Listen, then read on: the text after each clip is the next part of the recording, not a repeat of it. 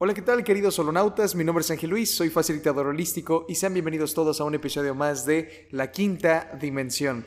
El día de hoy me encantaría traerles el tema de almas gemelas, sobre todo porque desde hace algún tiempo me han estado apareciendo diversos videos eh, o me han estado preguntando en los comentarios de almas gemelas, de cómo saber si es mi alma gemela, de que súmalo con numerología y cuántas cosas más. De hecho, el día de hoy me aparecieron como cuatro videos de esto y ya llegó el punto donde me choqué de estar viendo que desde mi perspectiva la información se está mal utilizando, mal implementando para todo este fin y quería hablar por ello de este tema. En especial vamos a tratar de contestar cuatro preguntas a lo largo del podcast, que es principalmente ¿qué es o qué son un alma gemela? ¿Qué es un alma gemela? ¿Cuándo se forma o cómo se crea un alma gemela? Y únicamente será tu pareja y de ser así, ¿cómo puedo saber si es mi alma gemela mi pareja o no?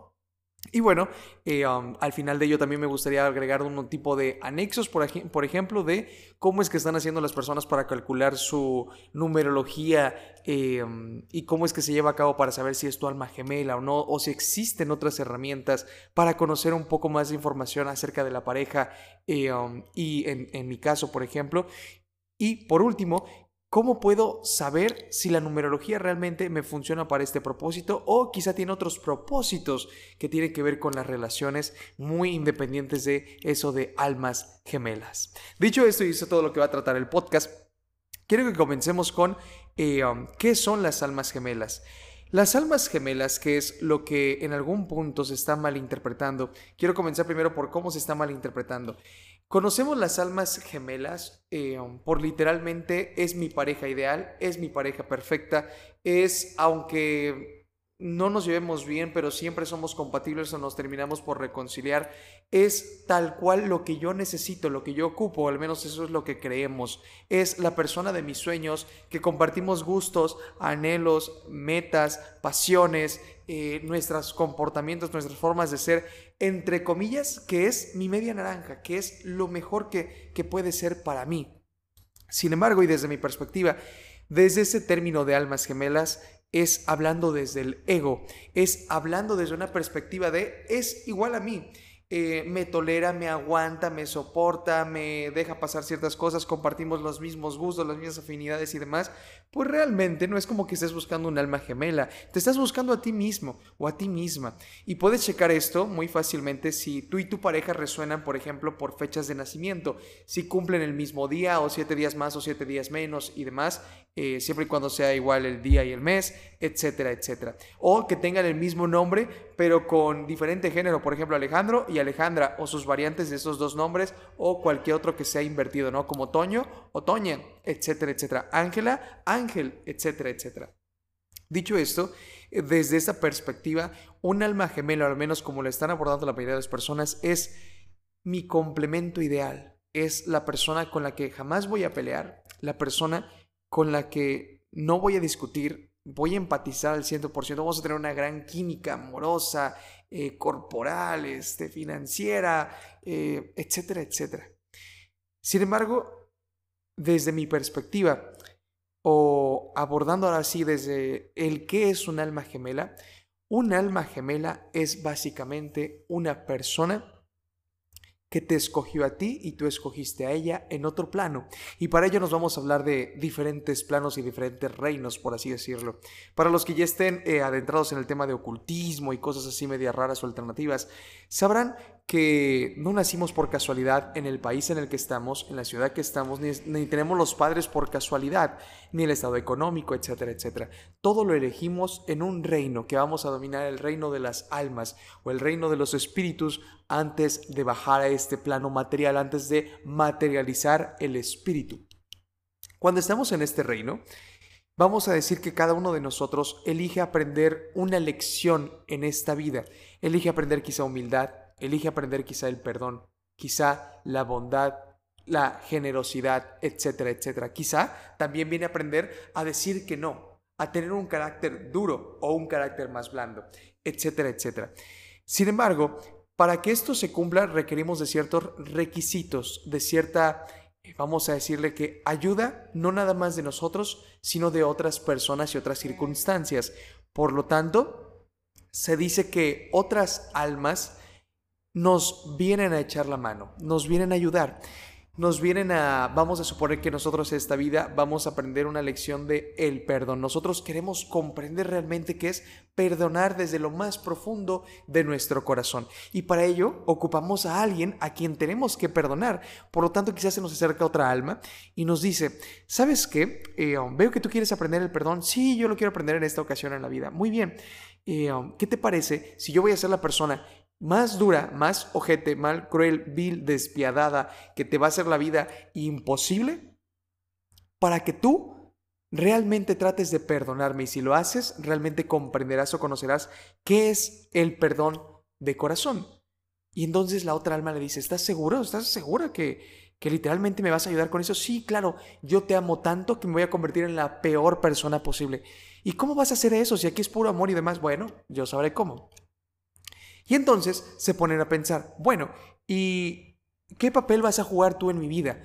Entonces le dice esta alma, ¿sabes qué? Yo me voy a adelantar. Yo voy a ir un poco antes de ti porque en este plano funciona diferente el tiempo y el espacio. Y vamos a ver, si me convierto en tu hermano, Quizás sí te podría hacer la vida imposible, pero en algún punto nos vamos a separar y tú me puedes abandonar y dejar y ahí se terminaría el problema, entonces no sería tan óptimo. Puedo ser alguna de tus parejas de las siete que te vas a encontrar en la vida, pero eh, te voy a marcar, pero no tanto. ¿Qué te parece si en esta vida elijo ser tu papá? Entonces tú vas a ser mi papá y me vas a hacer la vida imposible? Sí, yo me voy a encargar de eso. Entonces, estas dos almas lo pactan, lo sellan, lo firman en los contratos, vamos a decirlo, y bajan. Y literalmente en el tiempo y el espacio, este padre se encarga de hacer la vida imposible al hijo o a la hija, y sin una aparente razón, sin un aparente motivo. La pregunta es, bueno, en algún punto esto ya estaba pactado y todo depende de la hija o el hijo si quiere perdonar a su padre. Por lo tanto, es un acto de amor verdadero y amor puro. Y eso puede explicar perfectamente qué es un alma gemela. Un alma gemela es alguien con quien tú vienes a este plano o a este mundo, vamos a decirle, que puede ser tu padre, tu madre, hermano, pareja, amistad, maestro o alguna determinada persona de tus círculos cercanos o que haya marcado tu vida. Un alma gemela es aquel que se haya ofrecido a bajar contigo a este plano para que tú comprendas, entiendas o asimiles una lección de vida. Por lo regular, nuestras almas gemelas siempre son las mismas, entre comillas, aunque venimos en diferentes cuerpos, pero casi siempre nosotros viajamos como las estrellas, en constelaciones, en grupos. Por eso en regresiones de vidas pasadas, si alguno de ustedes ha hecho algo de vidas pasadas o conoce del tema, eh, um, en vidas pasadas se dice que cuando tú preguntas, o bueno, ya estás en la regresión, depende si es tirada de tarot o si estás haciendo una regresión de vidas pasadas, eh, preguntas, ¿reconoces a alguien de, de esa época? Sí esa, esa señora, que ahorita es mi mamá en esta vida pasada, es mi hija en la vida actual, o es mi hermana, o es mi pareja. Y la hija que yo tenía en esta vida pasada, en la actualidad, es mi papá. Por lo tanto, nos dice que nosotros nos movemos como constelaciones, nos movemos en grupos. ¿Por qué? Aunque esto no es una ley absoluta, o se dice que no es una ley absoluta, se dice que como nosotros ya nos conocemos en algún punto, podemos aprender más fácilmente lecciones o sabemos cómo impartirnoslas de forma más directa e incondicional. Por lo tanto, es muy normal que tú viajes con la misma familia a través del tiempo y del espacio y quizá en alguna temporada estuvieron aquí en un cierto tipo de continente, quizá en, en otros países, en otras culturas, idiomas, lenguajes, etcétera, etcétera. Habrá personas que entren o que se salten vidas y que no sean consecutivas. Y bueno, eso ya lo haremos en otro tema. Dicho esto, nosotros nos vemos como estrellas y nuestras almas gemelas prácticamente son todas aquellas personas de nuestros círculos cercanos o que impactan de alguna forma profunda en nuestra vida. Y aquí entonces llega la, gran pregunta. Entonces no nada más es la pareja, realmente eh, no nada más es mi pareja. Y aquí es cuando muchas veces se termina el encanto de este tema de las almas gemelas. Por lo regular estamos acostumbrados a verlo como las parejas y forzosamente como de, ay, es que ya es mi alma gemela, es que es mi media naranja y demás. Lo más probable es que sea una relación dependiente eso, lo que estás viviendo, que tú llamas un alma gemela. Porque como ya lo hemos dicho, las almas gemelas pueden ser tu papá, puede ser tu mamá, puede ser algún hermano, alguna prima, algún abuelo, algún maestro, alguna amistad, y son almas gemelas. ¿Qué acto más de amor puede haber de un alma gemela que venga en esta vida como un villano en tu historia que tú mismo te has decidido contar y que te estás creyendo para que tú comprendas su rol, para que tú comprendas un propósito literalmente que está haciendo en tu propia vida. Es por ello que algunas personas, y hace poco que acabo de ver a mi abuelo me ocurrió algo así, eh, como que te recuerda a alguien, como que puedes verlo marcado en tu vida pero que lo has conocido desde antes. Y esto me lleva a la siguiente pregunta, que casi casi se respondió sola. ¿Cuándo se forman las almas gemelas? Las almas gemelas se forman en otro reino, en otro plano, antes de bajar aquí a la tierra. Se forman, se pactan, ¿sabes qué? Yo voy a ser aquí tu tía, tu primo, tu abuelo y demás, voy a ser en esta ocasión tu hijo y vamos a bajar para que tú aprendas algo. En ese reino de las almas es donde se forman las almas gemelas para literalmente en esta tierra, ya en este plano, cuando se ha densificado la materia y ha vibrado de una forma más lenta, nosotros podremos comprender lecciones. Y eso también ya termina de responder, ¿únicamente son tus parejas las almas gemelas? Y la respuesta es no. Un alma gemela puede ser quien sea en tu vida. Y es muy interesante cómo lo reconocemos y hacemos una introspección. Muchas veces algunas personas parten antes, o sea, mueren antes, para enseñarnos a nosotros cosas. Y eso nos lleva a un anexo que sería Nada es casualidad en esta existencia. Se dice que nosotros tenemos un libre albedrío de poder sintonizarnos con una realidad que nosotros deseemos sintonizar. No es lo mismo una persona, dos hermanos que hayan vivido la muerte de su padre, uno con dolor, con pena, con arrepentimiento y demás, y el otro que se haya quedado con las mejores lecciones de su papá, eh, con la bondad, con las herramientas que les dejó, eh, con los propósitos que los haya dejado y haya integrado quizá el amor, el trascender que todo en algún punto tiene un fin. Por lo tanto, nosotros tenemos el libre albedrío de poder seleccionar el cómo queremos reaccionar ante la vida y con ello crear nuevas circunstancias en ella. Dicho esto, eh, me encantaría poder decirles algunos otros anexos de cómo puedes saber si es mi alma gemela a alguien o no. Es muy sencillo.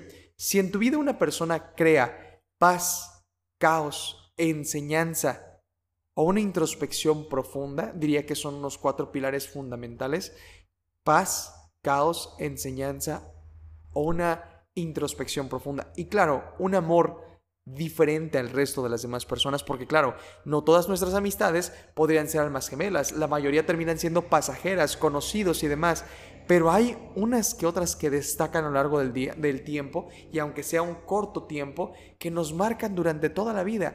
Eso bien podría ser un alma gemela. En algún punto, desde mi perspectiva, les diría que muchas personas están simplemente como un relleno, están como un escenario para que nosotros podamos reafirmar nuestra existencia. ¿A qué me refiero? Si nosotros pensamos que la gente es muy criticona y muy juzgona y tenemos esa creencia, por lo regular van a aparecer ciertas personas a lo largo de nuestro día en la gasolinera, quizá en los centros comerciales y demás, que te van a terminar de ver de arriba abajo, te van a observar, te van a vivorear, decimos aquí en México, y demás, y tú vas a reafirmar esa creencia, aunque nunca las vuelvas a ver en tu vida, pero vas a reafirmar tu creencia de, ah, sí, ya ven, les decía que todos son unos criticones, todos son unos víboras, todos no sé qué y no sé cuándo, pero vamos a suponer que otra persona tiene la creencia de que nadie juzga, de que difícilmente alguien te critica realmente, de que a nadie le importa qué ropa tengas, qué ropa uses, siempre y cuando tú te sientas cómodo y seguro de ti mismo. Por lo tanto, esa persona va a los mismos lugares y él no nota o literalmente no lo voltean a ver de arriba abajo, eh, no le ponen atención a su ropa y demás, lo tratan con total normalidad, porque en su mente y en su creencia está Nadie critica, nadie juzga, todos somos iguales en algún punto. Por lo tanto, las personas alrededor, desde mi perspectiva, muchas veces están para reafirmar lo que nosotros llevamos en nuestro interior. Son personajes secundarios que realmente nos ayudan a entendernos a nosotros mismos. Por eso la importancia de el contemplar todo momento lo que ocurre a nuestro alrededor, porque lo que ocurre a tu alrededor simplemente es un reflejo de lo que tú llevas en tu interior. Dicho esto, eh, um, Aquí vamos a pasar a los últimos puntos que serían los anexos de ¿Realmente funciona la numerología para saber si tú tienes un alma gemela? Desde mi perspectiva, les podría decir que sí hay ramificaciones que nos podrían dar a entender todo ello. Ya hablaremos en un podcast específico de numerologías y demás. Sin embargo, la numerología es el arte sagrado de los números. La numerología es el arte de interpretar la información codificada o encriptada que hay en cada número y con ello una vibración, una frecuencia y con todo ello una experiencia de vida. Por lo tanto, ¿Cómo es que están haciendo las personas para identificar su número de eh, almas gemelas? Lo que están haciendo básicamente es sumar dígito por dígito los eh, um, números que hay en tu día de nacimiento, mes de nacimiento y año de nacimiento. Lo que están haciendo es eh, sumar dígito por dígito y el número que te dé lo están reduciendo a un solo dígito.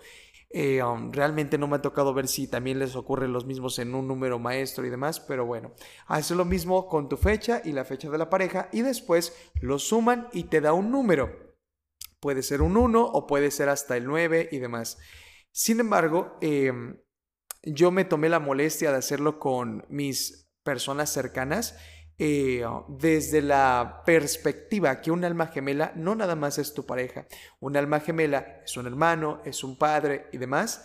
Y les puedo decir que al menos en las que yo he hecho, en algún punto, claro que tienen, eh, vamos a decirle que una cierta resonancia, pero en algunas otras no. Por lo tanto, eh, desde mi perspectiva les podría decir que la numerología funciona para conocerte a ti mismo y también para conocer la esencia de una persona. Eh, vamos a suponer que la numerología te puede contar tu propia historia, el cómo eres y demás. Sin embargo, eh, ¿qué es lo que pasa si en algún punto tú tienes creencias diferentes o distintas en el amor? Vamos a suponer que tú eres una persona muy cerrada, muy celosa, muy introvertido, que no le gusta hacer nuevas cosas y demás, pero tu número de alma gemela es el 3, es la espontaneidad, etcétera, etcétera. En algún punto eso no se terminaría de cumplir. Por lo tanto, y desde mi perspectiva, la numerología funciona para conocerte a ti mismo y en algún punto también para conocer a las demás personas. Pero para conocer la esencia de una relación, yo les diría que hay quizá otras herramientas. Eh, como por ejemplo el tarot. En el tarot hay muchas tiradas que son las tiradas de agua y las tiradas de agua son para relaciones interpersonales. Tú en el tarot puedes preguntar siempre y cuando la otra persona te autorice y demás. Tú puedes hacer tiradas para saber cómo es que se está manejando la relación, eh, cuáles son las carencias y las fortalezas de la relación, qué es lo que uno viene a aprender y qué es lo que otro viene a ceder, eh, um, hacia dónde se están dirigiendo como pareja, eh, cómo va a resultar, entre comillas, la energía de tal relación, si va a ser muy estática, si va a ser muy activa, pero con ello una mejor compatibilidad o con van estar va y bien, etcétera, etcétera. ¿Qué es lo que la otra persona busca de ti y qué es lo que tú buscas de la otra persona. Por lo tanto, desde mi perspectiva, hay otras herramientas como también eh, las eh, tiradas de nexo pendiente para saber por qué quizá una relación no funciona y demás, más que la numerología desde mi perspectiva. Pero eso nos llega a otro punto del anexo, que es, ¿la numerología realmente funciona para conocer la compatibilidad de las personas y para ahí sí se los podría recomendar ampliamente.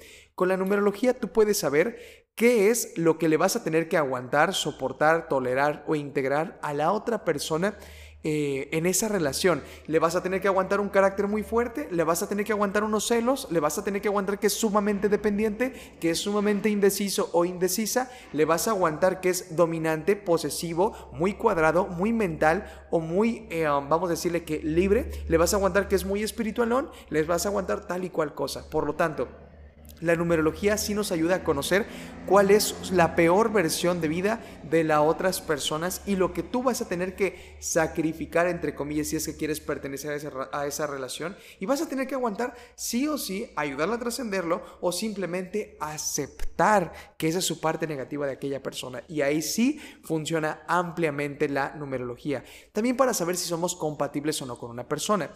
En la numerología hay números estáticos y hay números activos o dinámicos. Los números estáticos se llevan mejor con los números estáticos. Las personas que son más hogareñas, introvertidas, más calmadas, más tranquilas y demás.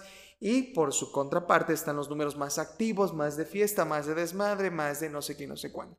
Por lo regular en tu numerología casi siempre vas a tener parte de estos dos mundos.